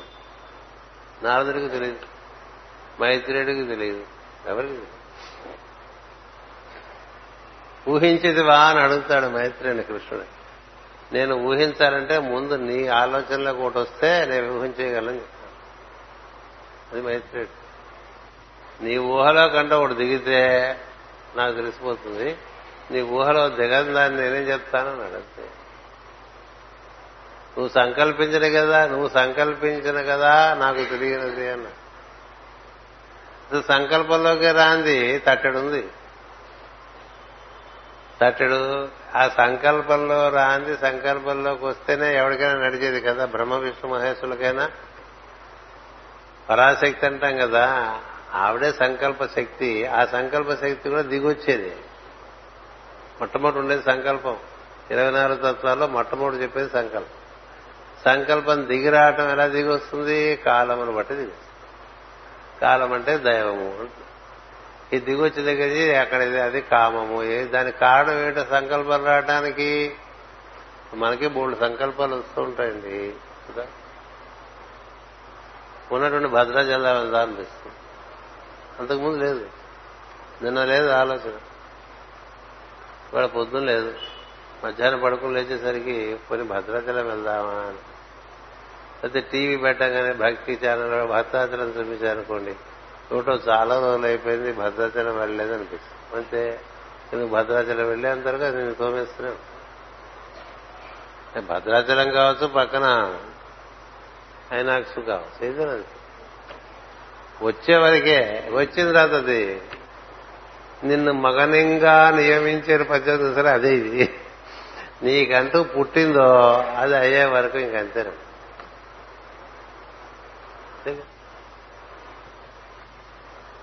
అమ్మాయి అమెరికా ఉంది పుడు పురుడు పోసుకుని మనం వెళ్ళకపోతే ఎట్లా అని వస్తున్నారు అంతే. వెళ్ళి అక్కడికి చేరి అదంతా పూర్తి చేసేంత వరకు మరి నీ సంకల్పాన్ని వస్తాయి అట్లా అందరికీ వస్తాయి. బ్రహ్మకు వచ్చినట్టే మనకి వస్తాయి. వస్తే ఊరుకుంటుందా? నిన్ను అలాగా గాడిదలాగానే చేత పని చేపిస్తుంది అంచేత అది ఎందుకు వచ్చింది? అది ముందు రోజు ఎందుకు రాలేదు? రేపెందుకు రాలేదు? ఇవాళ ఎందుకు వచ్చింది? వచ్చిన తర్వాత మనం పోటుగాళ్ళంగా ఉంటాం. మనంత వాళ్ళు అనుకుంటాం అది రాకపోతే చాలా ఐడియాలు ముందు రాక బాధపడ్డవి లేవు మనం కదా? ఇంత అనుభవం మీద కొన్ని తెలుస్తాయి. అప్పుడు మనం అలా ఆలోచించకుండా ఉండి ఉంటే బాగుంటుందంటే నీ చేతిలో ఉంది. ఆలోచించకుండా ఉండటం. మామూలుగా అందరూ చెప్పుకునేది ఏంటి? మన వాళ్ళందరూ అసలు ఈ వివాహం చేసుకోకుండా ఉంటే బాగుండేది అనిపిస్తుంది ప్రతివాడికి ఎప్పుడు వివాహం అయిపోయిన కొన్ని సంవత్సరాలు. ఇప్పుడు అనుకునే అప్పుడు రాదు ఆలోచన. అప్పుడు చేసుకుందాం. ఎందుకలా ఉంది? లోపల నీకు తెలియకుండానే నీలో చాలా బీజాలు పొరల పొరల్లో పొరల పొరలో పొరల పొరలో ఉంటాయండి. ఏమీ లేదనుకుంటాం మనకి ఉంటుంది. అది తెలిసి మనకి వాళ్ళు లేదనుకుంటాం. అని నాకు ఇంకా ధన వ్యామోహం ఏం లేదండి అంటాడు. అంతే మర్నాడే టెన్ క్రోర్స్ జస్ట్ నువ్వు టెన్ ల్యాక్స్ పెడితే టెన్ క్రోర్స్ అంతా చూస్తే చాలా నీ మైండ్కి క్లియర్ లాజిక్తో ఉంటుంది అది పర్ఫెక్ట్ అనిపిస్తుంది. ఎందుకు వచ్చింది తెలుసా? ఈ పది లక్షలు పోవడానికి అదే మరి ధన వ్యామోహం లేదంటే పది కోట్ల రంగానే పడిపోతుంది. నాకే పదవి వ్యామోహం లేదండి అంటాడు. లేదండి మీకు అవార్డు ఇస్తాట మీ బయోడేటా అన్ని ఇమ్మంటున్నారంటే ఇవ్వవా? ఇస్తావు నీ బయోడేటా ఉన్నవి లేని కూడా కలిపేసి ఇస్తా. వాడు మరీ ఎక్కువ కలిపేస్తే వాడు చెప్తాడు వెరిఫికేషన్కి వస్తారండి కొంచెం జాగ్రత్తగా వెరిఫై చేస్తుంది గవర్నమెంట్. అంటే వెరిఫై చేసినా కూడా దాన్ని మ్యారేజ్ చేసుకుందాం అనుకునే రాసేసుకుంటాడు. ఆ తర్వాత వాడు అక్కడ ఢిల్లీ రమ్మంటున్నారంటారు. నాన్న గడ్డి కలవాలి ఢిల్లీ వెళ్ళి అక్కడ ఎక్కడ ఉండాలో ఏం చేయాలో ఎవడు నేను పట్టించుకోవడం నీలాగా చాలా మంది వచ్చి ఉంటారు అక్కడ. కదా? మరి ఎందుకు నీలో అవార్డు పుచ్చుకుందాం అనేటువంటి ఒక నీకు తెలియకుండా నీ లోపల ఒకటి ఉందనుకో అది పీకేసి మన లోపల ఏమున్నాయో మనకే తెలియదు అన్న ఉంటాయి. అన్ను. తెలియదు నారద మహర్షికే తెలియదు తన లోపల ఇంకా స్త్రీ వాంఛ ఉందని. ఆయన ఆజన్మ బ్రహ్మచారి యుగాల తరబడి ఏ కోరిక లేక స్త్రీ వాంఛ లేనటువంటి వాడికి ఊరికే ఉండొచ్చు కదండి. పోయి పోయి పోయి శివుడితో చెప్పాడు నేను ఇవన్నీ దాటిన వాడిని కదా స్వామి అని. శివుడు అన్నాడు చూసి నవ్వాడు జాలిగా నవ్వి నాకు చెప్తే చెప్పావు విష్ణువుకి చెప్పక నాకు చెప్తే చెప్పావు. నేను ఎస్ నో రెండు చెప్పను నీకు. విష్ణువు మాత్రం చెప్పక నువ్వు ఎవరికైతే చెప్పొద్దన్నావో దాకా మనకి చేయి అంటే చేయి బయట పెట్టకమ్మా అని చెప్పామనుకోండి రైల్లో వెళ్ళొచ్చిన పిల్లలకి. ఈ రోజులో పెట్టడానికి ఏం లేదండి అన్ని మూసేసే ఉంటాయి. పెట్టద్దురా అంటే వాడు పెడతాడు. పెట్టి చూడాలి కదా. సో నారదుడు అక్కడికి వెళ్తాడు. సరే విష్ణుమూర్తి దగ్గర మాట్లాడతాడు. మాట్లాడితే విష్ణుమూర్తి నవ్వుతాడు. అయిపోయింది. నవ్వాడంటే అయిపోయింది. ఆయన అలా లోకాలోకాలు తిరుగుతుంటే అతిలోక సుందరి అసలు ఎటువంటి బొమ్మ సృష్టిలో ప్రప్రథమంగా ఇలాంటి బొమ్మను పుట్టించాడు భగవంతుడు. ఇంతకన్నా అందమైనటువంటి స్త్రీ అసలు లేదుట అని ఈయన అన్ని చోట్ల తిరుగుతుంటాడు కదా నారద మహర్షి. అని తెలిసిందండి. పోయి ఏదో చూసొద్దామని ఎందుకండి? చూసొద్దామని వెళ్తాడండి. వెళ్తే నిజంగానే అయ్యో బాబు ఈయనేం బ్రహ్మరా బాబు ఇంత అద్భుతంగా తయారు చేశాడు. నేను చాలా మందిని చూశాను ఇన్ని యుగాల్లోనే ఇలాంటి బొమ్మ ఎక్కడా లేదే. అప్పుడు ఆ రాజుగారిని కలిసి ఆయన ఆశీర్వదించి మనకు స్టేటస్ ఉంటుంది కదా. అన్ని మాట్లాడి అమ్మాయిని పిలిపించి అమ్మాయితో మాట్లాడితే కొంచెం లోపల అసలు మనకి అసలు ఒక స్త్రీ అంటూ ఉంటే ఇలాంటి అమ్మాయి ఉండాలి. చూపిస్తే ఆ రాజుగారిని అడుగుతాడు. ఏమని? ఏమిటి మీ అమ్మాయి పెళ్ళి విషయం ఏమనుకుంటున్నావు అది? ఇండైరెక్ట్ అడిగితే స్వయంవరం పెట్టాను అమ్మాయికి ఎవరిని వస్తే స్వయంవరం పెడితే దేవతల దగ్గరికి అందరూ వచ్చేస్తారు. కదా? మనం ఇట్లా తుంబుర పెట్టుకుని జుట్టు జుట్టు పైన అట్లా పైకి వేసుకుని దానికి మళ్ళీ పైన ఒకటి మల్లెపూల దండ చుట్టుకుని ఇక్కడ మల్లెపూల దండ ఇక్కడ మల్లెపూల దండ వంట చందనం పూసుకుని మనం వెళ్తే ఏం బాగుంటుంది? ఆయన చొక్కా కూడా ఉండదు. కదా? అందుకని ఎవరు అంతకన్నా అందరికన్నా అందమైన వాడు? ఆలోచించాడు. ఆలోచించి ఆలోచించి మనకి సాక్షాత్తుని పిలిస్తే పిలిచే భగవంతుడు ఉన్నాడు కదా. అందుకని సరాసరి విష్ణును ఆరాధన చేశాడండి. వైకుంఠంలో నిలిచాడు ఏటిలా వచ్చావు అని అడిగాడు. అంటే కాస్త నీ రూపం నాకు హరి నీ రూపం నాకు ఇవ్వన్నాడు.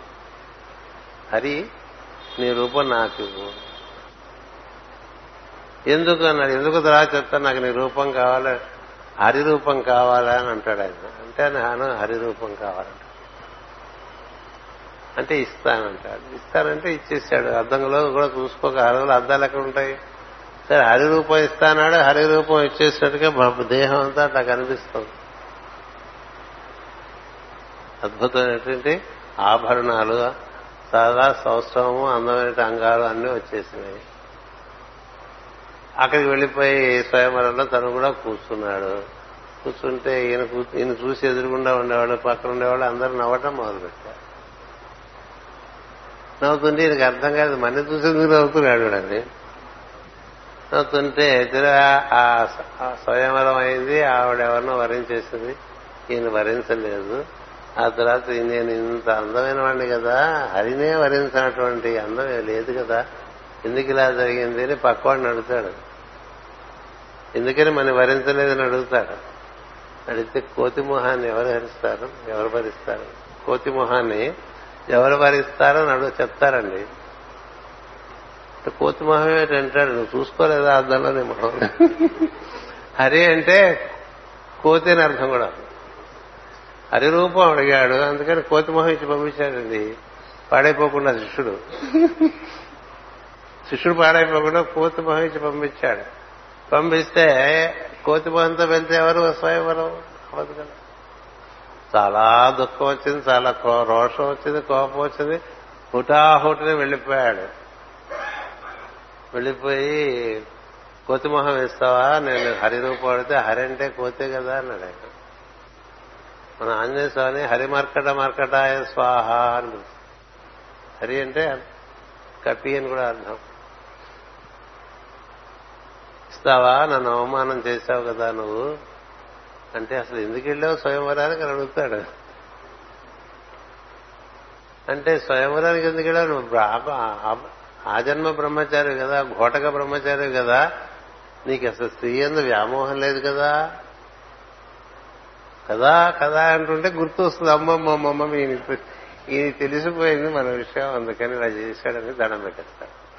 అందుకని ఎందుకు ఈ కథ చెప్పారంటే నారదుని మనం ఎప్పుడు దండం పెట్టుకోవాల్సినటువంటి వాడు మనకి పరబ్రహ్మతత్వానికి చిట్ట చివరి చేరే ముందు నారద మహర్షి దర్శనం అయిన తర్వాతే పరబ్రహ్మ దర్శనం. సందేహం లేదు. ఎందుకు చెప్పుకొచ్చానంటే అంతటి మహాత్ముడు కూడా లోపల లోపల లోపల లోపల జీవలక్షణంలో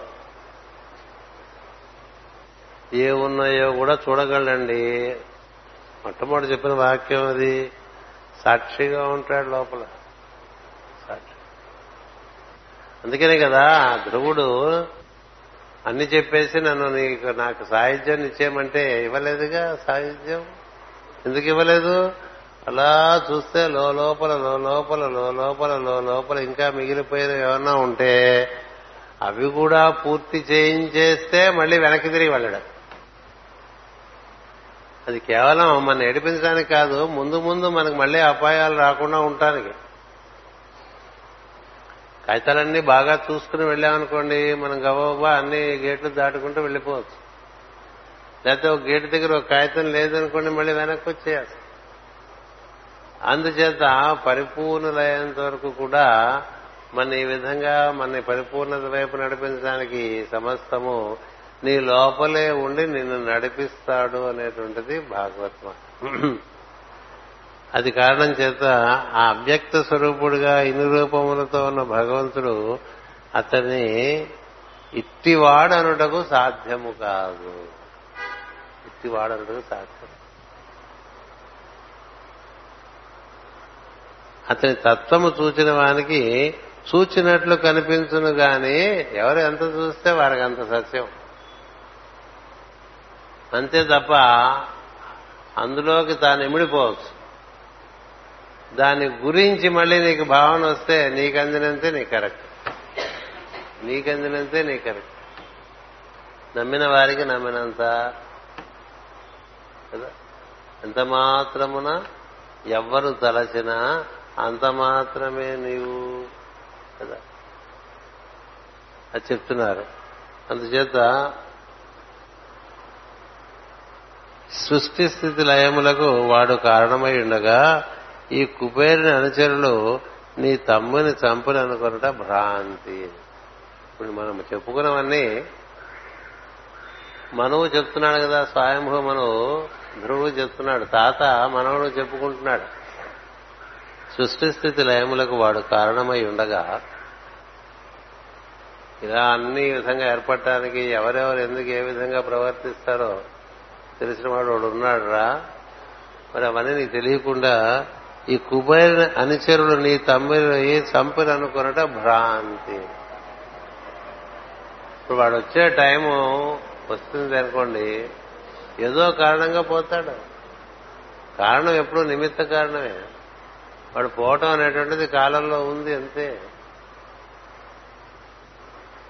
ఊరికి చాలా సింపుల్గా పోయిన వాళ్ళు ఉన్నారు. నిష్కారణం అండి నిష్కారణి పొందా నిష్కారణత ఎట్టపోతాడు? కారణం ఉంది. నీకు నిష్కారణం అనిపిస్తుంది. అట్లా హాయిగా అన్నం తిని చెత్త చివరి ముద్దండి మజ్జిగ ముద్ద. నోట పెట్టుకుంటే అందులో మజ్జిగను రెండు మెతుకులు గాలి గొట్టంలోకి వెళ్ళిపోయి అట్ట పడిపోయాడు అక్కడే. ఎన్నిసార్లు తెలియదండి మన మజ్జిగ అన్నం పెరగలు? ఇది మనకు గుర్తుంటే మజ్జిగ అన్నం పెరగలు? గుర్తుంటుందా ఉండదు తినేస్తూనే ఉంటాం కదా. టక్కన ఒక మెతికెళ్ళింది అనుకోండి ఫినిష్డ్ అంటాం కదా. క్లోజ్ అయిపోతుంది అలా అయింది ఒక ఆయనకి మాకు. ఇక్కడి నుంచి చూస్తే ఇక్కడి నుంచే ఇది ఫస్ట్ ఫ్లోర్ నుంచి అక్కడ ఈ కిటికీ బాల్కనీ కిటికీ కింద మనం ఇట్లా వేసుకుంటాం కదా జల్లు కొట్టకుండా. ఆ పైనుంచి దాబా మీద చూస్తే ఈ కిటికీ బాల్కనీ మీద తిరిగి ఏమంటుంది దాన్ని? సన్షేడ్ మీద ఏవేవో పడున్నాయటండి. ఆ పైనుంచి పడ్డాయి.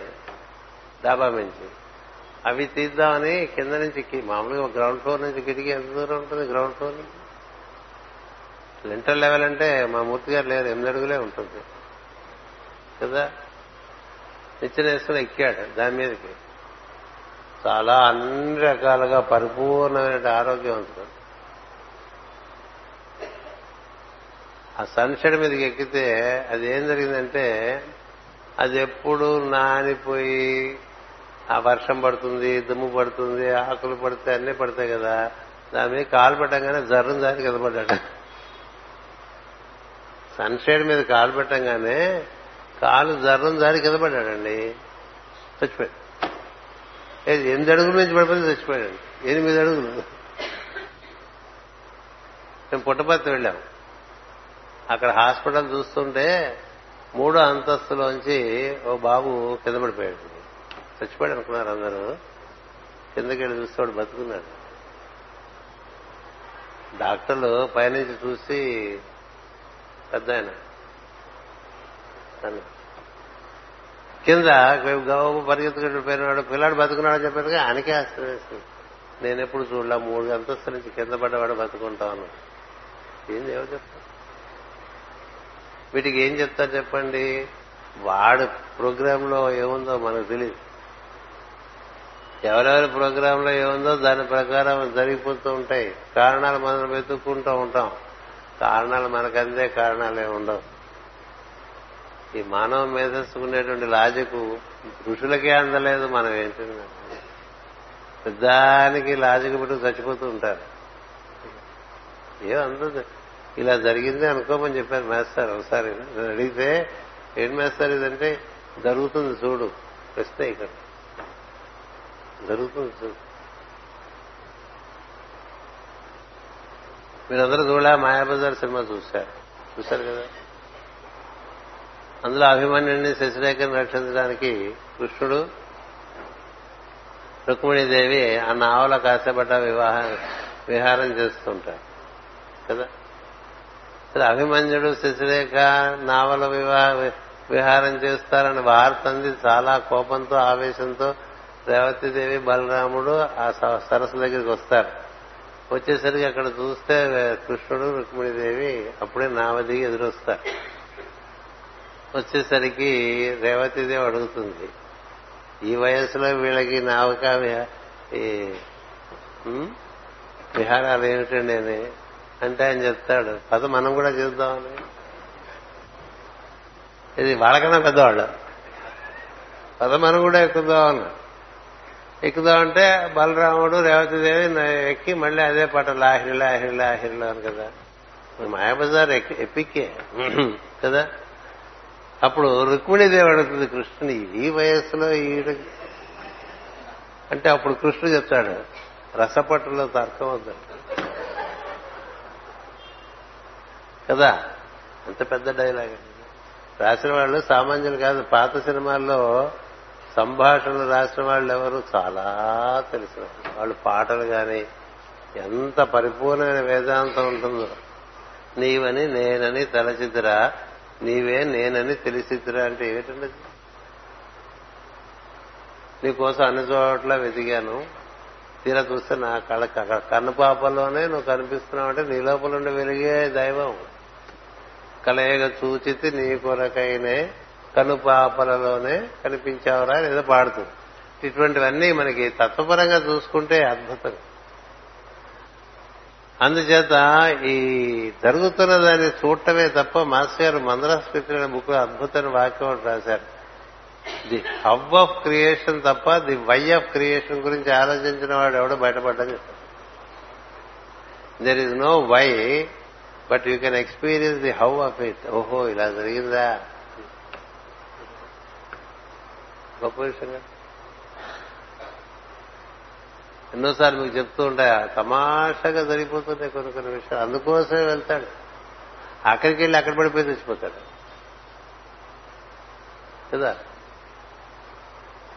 మామూలుగా జరిగే ఒక్కోసారి ప్రాణాంతం అయిపోతుందండి. ఈ ఊరు వచ్చి పాపం విశాఖపట్నంలో బీచ్ చూద్దామని ఇక్కడ హోటల్లో దిగితే అక్కడ దోమ కుట్టింది మనాడి పొద్దుగా ఇంతలా కాలు వాచిపోయి రాత్రి అప్పటికప్పుడు సెవెన్ హిల్స్ గడిపోతే రాత్రి చచ్చిపోయింది. నిన్న వచ్చారు. నిన్న పొద్దున ఊరి నుంచి వచ్చారు. ఇవాళ సాయంత్రం బీచ్కి వెళ్ళారు. సముద్రం చూసుకున్నారు రాత్రి పడుకున్నారు. దోమ కుట్టింది కాలు వాచింది పొద్దునకి మర్నాడు పొద్దునకి. సరే ఇదే ఇట్టా వాచిపోయిందని విశాఖపట్నం దోవాలంటే బోధకాలేమో అనుకుని హాస్పిటల్కి వెళ్ళారు. ఇదేదో విషం పుట్టినట్టుగా ఉందని వాళ్ళు ట్రీట్మెంట్ మొదలుపెట్టారు. సాయంత్రం చచ్చిపోయింది ఆవిడ. ఎందుకు వచ్చామా విశాఖపట్నం? బాధపడిపోయాడా? భర్త. అందుకనే మాకు మాస్ గారు వాక్యం చెప్పారు. వేదంలో ఉందని మాకు సంస్కృతం తెలియదు కదా. ఎప్పుడు ఎక్కడ ఎవరికి ఏమవుతుందో ఎవరు చెప్పలేదు. ఎప్పుడు ఎక్కడ ఎవరికి ఏమవుతుందో మొత్తం సస్పెన్స్ మూవీ అండి సృష్టి ఈ సస్పెన్స్ స్టోరీస్ రాసేవాడికి ఆ స్టోరీ రాసేవాడికే తెలుసు వాడు ఏం చేస్తున్నాడు. కదా? స్టోరీ రాసేవాడికే వాడే కదా రకరకాల మెరుకులు పెడుతూ రాస్తాడు కాబట్టి వాడికి ఎట్లా తెలుసో ఈ మొత్తం స్టోరీ కూడా ఉన్నాడు. సృష్టి స్టోరీకి వాడొక్కడికే తెలుసు. బ్రహ్మకి తెలియదు రుద్రుడికి తెలియదు విష్ణువు కూడా తెలియదు. వాడు ముగ్గురికి పైన ఉంటాడు. అక్కడి నుంచి ఎలా వస్తుంది అనే ప్రోగ్రాం తెలియదు కాబట్టి చూచినట్లు కనిపించిన కానీ బోధపడదు అన్నారండి. తెలియలే అది తెలియగలిగిన విషయం కాదు. నీకు తెలిసినందు తెలుసు సంతోషపడిపో అని చెప్తారు. నీకు తెలిసినంత ఇంకా తెలుసుకుంటూ ఉన్నా అందుకే అట్లా తప్పో లోకంలో ఉంటారు. ఇంకా తపస్సు ఇంకా తపస్సు ఇంకా ఇంకా తపస్సు ఇంకా తెలుస్తుంటే ఇంకా ఆనందం. అలా ఉంటారు. సృష్టి స్థితి లయములకు వాడుకు కారణమైండగా నీ కుమారుని అనుచరుడు నీ తమ్మిని చంపుని అనుకునడం భ్రాంతి. ఇప్పుడు చెప్పాను కదా సన్షెడ్ చంపిందా? రండి ఆ దోమ చంపిందా? ఎంతమందిని దోమలు కుట్టట్లేదు విశాఖపట్నంలో చచ్చిపోతున్నారు అక్కడి నుంచి ఆయన సిద్ధాంతం పెట్టుకుంటాడు విశాఖపట్నం వెళ్ళకండి దోమ కుడితే చచ్చిపోతామని ఎట్లా చచ్చిపోతారా? ఈ ఊళ్ళో ఎంతమంది బతకట్లేదు దోమలు కుట్టించుకుని? ఇట్లా ఉండదు కదా. ఏది ఎందుకు జరుగుతుంది నువ్వేం చెప్పగలవు? ఈశ్వరుడే సృష్టికి అతీతుడిగాను అంతర్యామిగాను అధిపతిగాను సృష్టిగను సృష్టిని భావించువాడుగాను నిలిచి ఉన్నాడు. తన నుండి పుట్టిన గణములు తన అంటలేవు కర్మలు అంటలేవు. ఇక అహంకారమునకు అందడని వేరే చెప్పవలన? అందులో నువ్వు కరిగిపోవటమే తప్ప అది నీకు పూర్తిగా తెలియదురా అంట. దాన్నే చెప్తాడు the part can never comprehend the whole అని the part can never comprehend the whole. అందులో కరిగిపోవచ్చు నువ్వు అందులో కలిసిపోవచ్చు. అందులో కలిసిపోయినప్పుడు నువ్వు ఉండవు. అది అందుకని నీకు అదేమిటో తెలియదు. నువ్వు బయటకు వచ్చిన తర్వాత అందులోంచి బయటకు వచ్చావు నీకు ఎంత అందితే అంతే. అలా బయటకు వస్తున్న సముద్రంలోంచి. అలాగా తనకి అస్తిత్వం ఉంది. సముద్రంలోకి వెళ్ళిపోతే అస్తిత్వం లేదు. అస్తిత్వం అంచేత ఈ విధంగా నీకు తెలియంది చాలా ఉంది. నీ తమ్ముడిని వాడేవాడో చంపేశాడని కదా నువ్వు ఇవన్నీ చేస్తున్నావు. కార్యకారణ సంబంధాలు నీకేం తెలియదు కదా. ఆ తమ్ముడు ఎందుకలా పోయాడో తెలీదు. నువ్వు ఇలా పోయాడు అనుకుని నువ్వు కక్ష కట్టి ఇన్ని రకాలుగా చేస్తున్నావు అని చెప్తున్నాడు. ఆ భగవంతుని గుణములు శక్తులు వివిధ నామల నామములతో వ్యక్తులుగా తెలియబడుతున్నవి ప్రజాపతులు కూడా వారి నామములనే తమ అస్తిత్వములుగా చూచుకొనగలుగుతున్నారు. ప్రజాపతులు అంటే బ్రహ్మవేత్తలు వాళ్ళందరూ. ప్రజాపతులందరూ కూడా చతుర్ముఖ బ్రహ్మ నుంచి దిగివచ్చినటువంటి బ్రహ్మవేత్తలు. అంచేత వారికంటూ వేరే పేర్లున్నా వాళ్ళెప్పుడు కూడా ఆ పేర్లతో వాళ్ళని ఆ పేర్లు వాళ్ళవని వాళ్ళు నమ్మరు. ఈ పేరు ఇచ్చారు మనకి ఈ పని చేయడానికి అనుకుంటారు తప్ప వాళ్ళ పేరు అతడే నేను. అదే పేరు. సోహమస్మే. అలా అయితేనే బ్రహ్మవేత్త. మీ పేరేంటండి అంటే గబాల మన పేరు చెప్పామనుకోండి మనం బ్రహ్మవేత్త కాదు. ఏం సందేహం లేదు. మీ ఊరేంటండి అని చెప్తాం. మీ పేరేమిటంటే చెప్తాం. కదా? మీదే కులం అంటే చెప్తాం. మీదే దేశం అంటే చెప్తాం. అవన్నీ సత్యాలు కావు.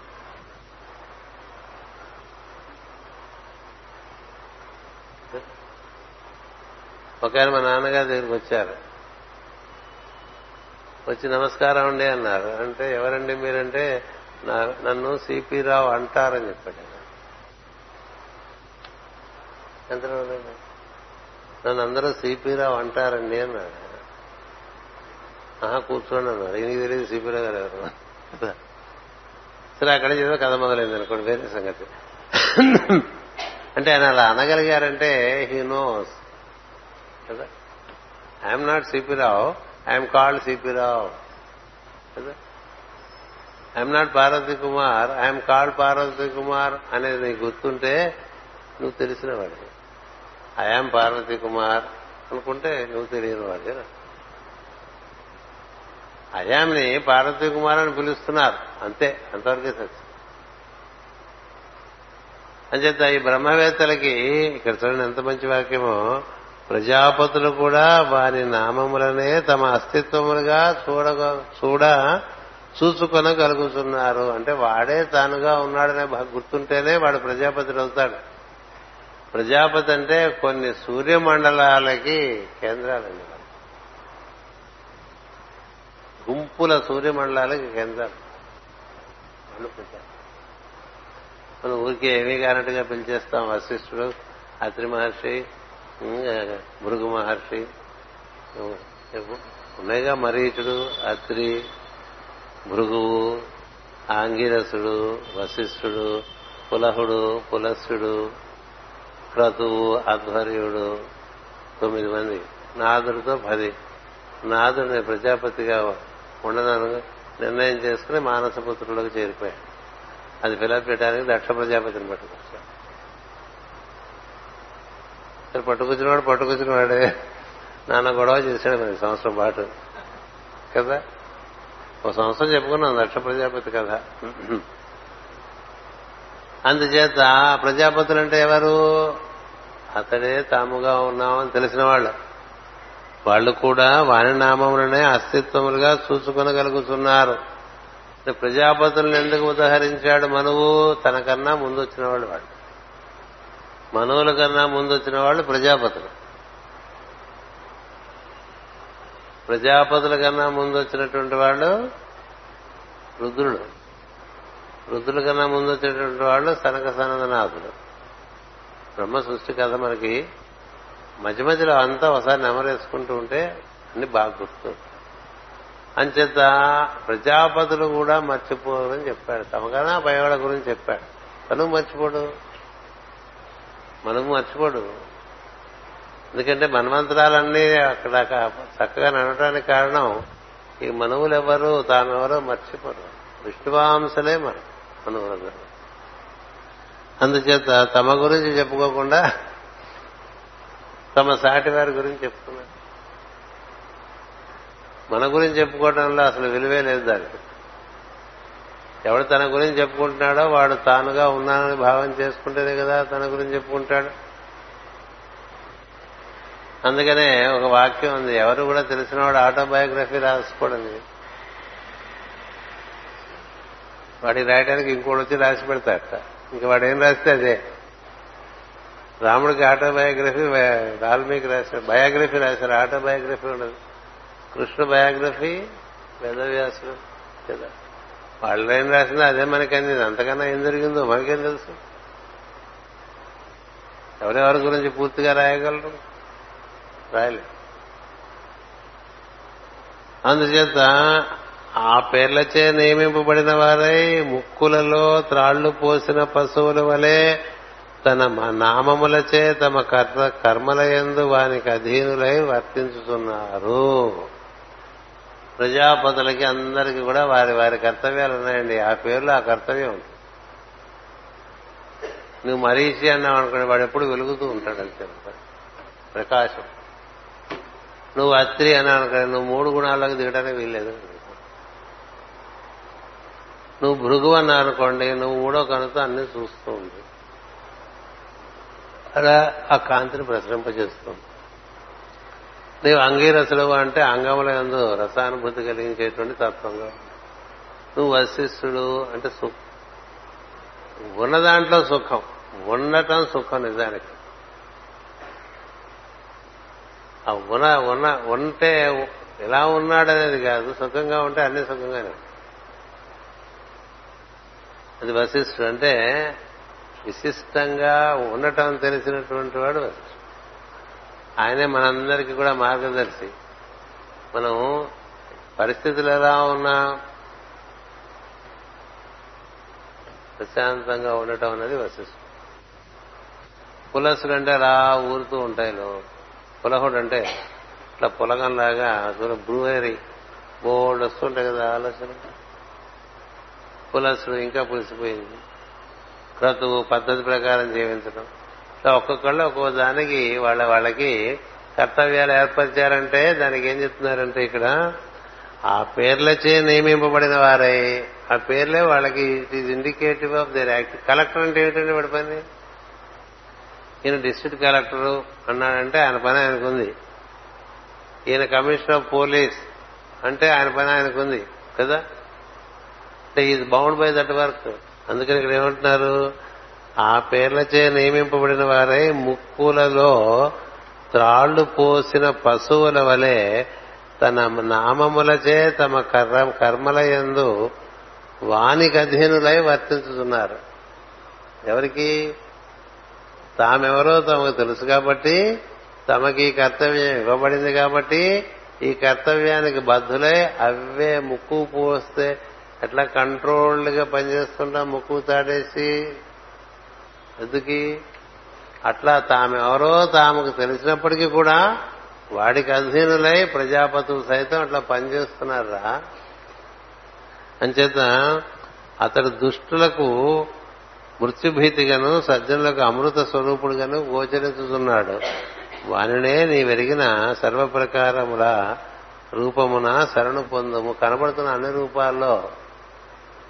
నువ్వు విష్ణువు చూడమని మునులు చెప్పారు. అందులో విష్ణువుని చూస్తే నువ్వు లోతుగా చూస్తే వాళ్ళందరూ విష్ణువుగా కనిపిస్తుందండి వాళ్ళతో యుద్ధం ఏంటి నువ్వు? అది కింద తరగతిలో మీకు చెప్పాను. కదా? ఉత్తరాసుడు చెప్తాడు ఇంద్రుడికి నాలో విష్ణువు చూడరా. ఇంక చూసింది అది ఎట్లా చంపుతాడండి?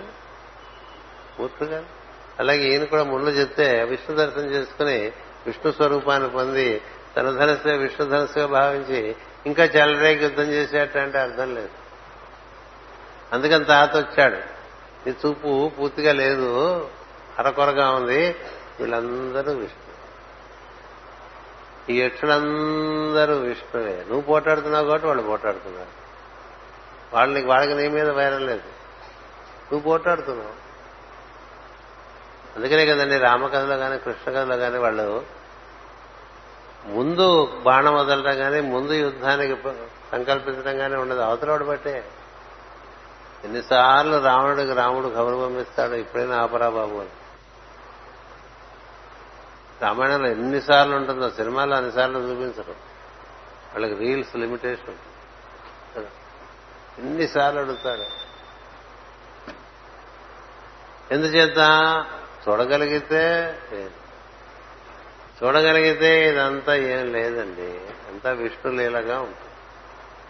అలా చూడమని చెప్పాడు. నీవు ఐదేళ్ళ వయసును ఉండగా పినతల్లి నిష్ఠురముగా పలికినది. దానితో మనస్సు బాధపడి తల్లిని విడిచి అడవికేగి తపస్సు చేసితివి. స్వచ్ఛమైన భక్తితో వారిని అర్చించిన అర్చించి మహావైభవమును ఆర్జించుకుంటివి. మూడు లోకములకు పైన స్థానమును పొందితివి. ఈ వృత్తాంతమంతయు వాని వలన నీ ఎందు జరిగినది గాని నీ వలన కాదు కదా. నిన్ను అనుగ్రహించడం వల్ల నీకు జరిగింది తప్ప నువ్వేం చేసావు అనుకోపోకరా లోపల లాగా నీకు ఆ సంకల్పానికి ఆ బలం ఇచ్చి అందుకే నారదుడు కూడా ఇది వాసుదేవ ప్రేరితము అంటాడు. ఆ వాక్యాలు మట్టుకోట చదువుకున్నవి అవి ఎప్పటికీ మర్చిపోకూడదు. అంటే దైవమే మనలో సంకల్పిస్తే మనం బాగుపడాలని ఇంకెవడు వాడిని ఆపలేడండి. వాడు సంకల్పించినంత వరకు వీడిట్లాగా ఉండి ఉండనట్టు లేని లేనట్టు రకరకాల బాధలు రకరకాల సందేహాలు రకరకాల ప్రశ్నలు. కొన్నాళ్ళు వాడు అట్లా ఉంటాడు లేని వదిలేయాలంటే అట్లా ఉంటుంది. ఆయన సంకల్పించడం చేత నువ్వు ఇంత వాడవయ్యావు. నువ్వు ఇంత వాడవ నువ్వు అనుకుని ఇప్పుడు అహంకరించి నీ పనులన్నీ చేస్తున్నావు అని చెప్తున్నాడు. అందుచేత ఇట్లా అనేక రూపభేదములతో కూడిన ప్రపంచం ఎవరి ఎందు భాషించుతున్నదో తెలుసుకునము. వానికి తనకన్నా వేరైనది మరి ఒకటి లేదు. హృదయమునందు మాత్సర్యాదుల నుండి పరిశుద్ధి చేసుకుని నిర్మల మనసుతో తన ఎందు వెదుకవలను. తనకు తానే ప్రత్యక్షముగా భగవంతు తనకు తానే ప్రత్యక్షముగా భగవంతుడు కనిపించును. హృదయమునందు మాత్సర్యాదులను నుండి పరిశుద్ధి చేసుకుని నిర్మల మనసుతో తన ఎందు వెతుక్కునవలను మీరైనా నేనైనా లోపల వెతుక్కోవటం తప్ప బయట వెతుక్కుంటే హిరణ్య కసపుడిలాగా ఎంత వెతికినా కనపడ్డాడు హిరణ్య కసపుడు కనపడలేదుగా పద్నాలుగు లోకాలు వెతికేశాడు. పద్నాలుగు లోకాలు జయించేశాడు. ఎక్కడ భగవంతుడు కనపడలేదు అన్నాడు అయితే మా మా స్వీకీ గారు బాగా చెప్తున్నారు. మా అన్నయ్యని చంపినటువంటి విష్ణువు లేడంటూ ఉంటాడు మూర్ఖుడని. మా అన్నయ్యని హరిణాక్షుడిని చంపాడు వాడు లేడు అంటూ ఉంటాడు. అదేంటిది? వాడిని చంపాడు నువ్వే చెప్తున్నావు. మా అన్నయ్యని చంపిన వాడు లేడంటే ఎట్లా? చంపాడుగా? ఒక వాడు చంపాడని ఒప్పుకుంటున్నావు. మళ్ళీ వాడు ఏంటి? నారదుడు అడుగుతాడు ఇదే. ఏమని అడుగుతాడు? హరి లేడంటాడు. ఎవరు? హరి హరి కోసం ఎందుకు వెతిగా ఉంటాడు మా అన్నయ్యని చంపాడు కదా అంటాడు. ఏంటండి? మీ అన్నయ్య వాడు చంపితే వాడు ఉండడండి? వాడు ఉండడా? ఉండబట్టేగా చంపాడు అంటున్నావు నువ్వు? నువ్వు చంపాడు అంటున్నావు అంటే వాడు ఉన్నాడు. మరి నీకు కనపడలేదు కాబట్టి లేడంటావు ఏంటన్నాడు లేడు కదా మరి అన్ని వెతికాను కదండి. ఏమో నువ్వు అన్ని చోట్ల వెతికావో లేదో అన్నాడు. లే వెతికాను అన్నాడు. ఇంట్లో వెతికావా అంటాడు. వింటూనే ఉన్నాడేమో అంటే అర్థం ఏంటంటే నీ ఒంట్లోనే ఉన్నాడేమో చూసుకోమని. నీ లోపలే ఉన్నాడేమో. నువ్వు అన్ని చోట్ల వెతుకుతావు నీ ఇంట్లో నువ్వు వెతకవు కదా. చూసా పోలీసు ఇంటూనే దొంగ దాక్కున్నాడు అనుకోండి. ఊరంతా వెతికితే పోలీసు ఇంటూ ఉన్నాడు అనుకోడు కదా. తనంటే ఎందుకుంటాడండి దొంగ? తంటూనేమిటే అలా కథలేవు అట్లాగా నువ్వు అన్నిట్లో ఉన్నవాడిని దర్శనం చేసి మర్చిపోయావరా నీకు చాలా అహంకారం వచ్చేసింది. వాడి అనుగ్రహం చేత నువ్వు వాడిని దర్శించావు. నీ లోపలే నీ లోపల దర్శించి నువ్వు వాడంతా వాడే నిండి ఉన్నాడని స్తోత్రాలు చేశావు చేశాడా? ఎంత అద్భుతంగా చేస్తాడండి ధ్రువుడు స్తోత్రాలు. పరాకాష్ట ఆయన చేసిన ప్రశంస భగవంతుని. అన్ని సత్యవచనాలే. మర్చిపోయాడు. ఇప్పుడు ఇట్లంతా ఎవరు? అది కాదు. అని చెప్పాడు. అంచేత హృదయమున మాత్సర్యాదుల నుండి పరిశుద్ధి చేసుకుని నిర్మల మనసుతో తన యందు వెతుక్కొనవలను మనం అంతా చేయాల్సినదే. తనకు తానే ప్రత్యక్షముగా భగవంతుడు కనిపించును. తనే లోపల నుంచే కనిపిస్తాడు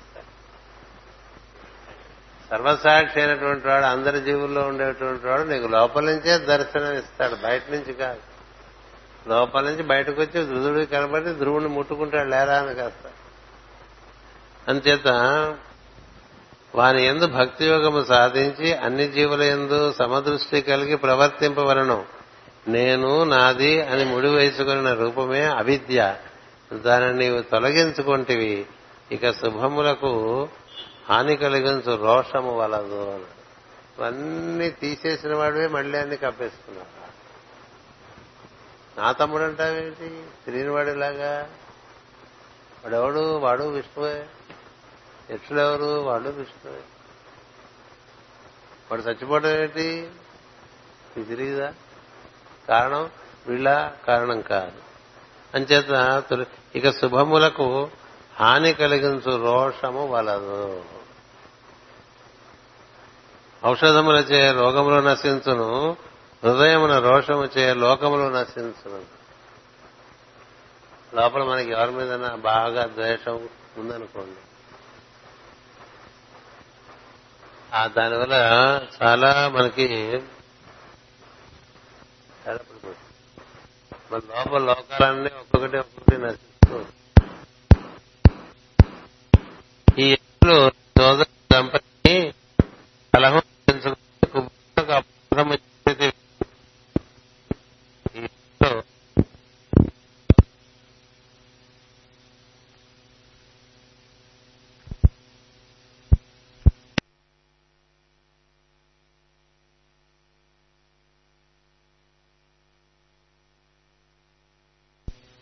సోదరుడు నీవు చేసిన ఈ అపరాధమునకు నీవే కుబేరుని సమీపించి అనుకూలునిగా చేసుకును పశ్చాత్ రెక్టిఫికేషన్ మార్గం చెప్తున్నాడు మనకు లేకపోతే వీడు ఉద్ధారింపబడ్డాడు పొరపాటు జరిగిన తర్వాత రెక్టిఫై చేసుకో. కదా? లేనితో పెద్దవారిలో భేదభావాలు నిలిచిపోవును అని మనవు దయామయుడై ఉపదేశించి ధ్రువునిచే పూజింపబడిన వాడై ఋషులతో కలిసి వెడలిపోయాను. ఇంతలో యక్షులు చారణులు సిద్ధులు విద్యాధరులు తన్ను స్థుతించుచుండగా కుబేరుడే బయలుదేరి వచ్చాను. ధ్రువుడు చంపుట మాని రోషం విడిచినని తెలిసి సంతోషించి చూడవచ్చను. అదే ఆయన గొప్పతనం. ఇంతమందిని తన వారిని చంపిన కుబేరుడు ఆయన జ్ఞానే ఉండటం చేత ఇదంతా దైవము అనుకున్నాడు. వీడు రోషం వదిలాడు. ఎందుకంటే వాళ్ళ తాతయ్య వచ్చి చెప్పాడు అని తెలుసుకున్నాడు. తెలుసుకుని తన అనుచరులతో వచ్చి తనే వచ్చి కలిశాడు. అంత గొప్పవాడు. తప్పు చేసిన అవతలవాడైనా వాడు తప్పు వాడు తెలిసిన సమయానికి ఈయనే వెళ్ళి ఆయన కలిశాడండి. ఎంత గొప్ప విషయం. కాబట్టి కుబేరుడు. ఉత్తర దిక్కుకు అధిపతి. ఉత్తర దిక్కు. ఈశాన్యంలో శివుడు ఉంటే ఉత్తరంలో కుబేరుడు ఉంటాడు. అంటే ఏ రోషం అని దాటినటువంటి వాడే ఉత్తర దిక్కులో ఉండగలడు. సూక్ష్మలోకములకు అధిపతి. దివ్య సంపదలకు అధిపతి కుబేరుడు. అందుకని ఆయనకి ఎప్పుడైతే తెలిసిందో ఇలా వీడు రోషం వదిలాడని వెంటనే ఆయనే వచ్చాడండి. తనకు నమస్కరించిన ధ్రువుని చూసి ఇట్లా నేను కుమార విరోధం విడిపి విడిచిపెట్టుట చాలా కష్టసాధ్యమైన పని. నీ తాతగారి ఉపదేశమును గౌరవించి నీవు విరోధమును విడిచితివి కనుక నేను నీ ఎడల ప్రసన్నుడనైతే. ఇంకా వాడు వచ్చి సారీ అని చెప్పకుండానే పెద్దవాళ్ళు ఎప్పుడేం చేస్తారో తెలుసా? అవతల వాడు వాడు తప్పని తెలిస్తే మళ్ళీ వాడి చేత సారీ చెప్పించుకున్నారు చెప్పించుకోరు వాడు తెలిసింది వాడు సారి చెప్పి నువ్వు పర్వాలేదు మళ్ళీ హీ అని ఇవన్నీ ఉండవు. ఎందుకంటే వాడికి తెలిసింది కాబట్టి మనమే వాడిని పలకరించి వాడికి కంఫర్ట్ ఇచ్చేస్తే సరిపోతుంది. అని చెప్పి ఆయన ఇంకో మూడు పేజీలు నాలుగు పేజీలు మూడు పేజీలు కాదు పద్యాలు ఇంకొంచెం బోధ చేస్తాడు. కుబేరుని బోధ పై తరగతిలో మనం చదువుకుందాం. స్వస్తి ప్రజాభ్య పరిపాలయంతాం న్యాయేన మార్గేణ మహీమహేషా. గోబ్రాహ్మణేభ్య శుభమస్తు నిత్యం. లోకా సమస్త సుఖినో భవంతు. లోకా సమస్త సుఖినో భవంతు. లోకా సమస్త సుఖినో భవంతు. ఓం శాంతి శాంతి శాంతి.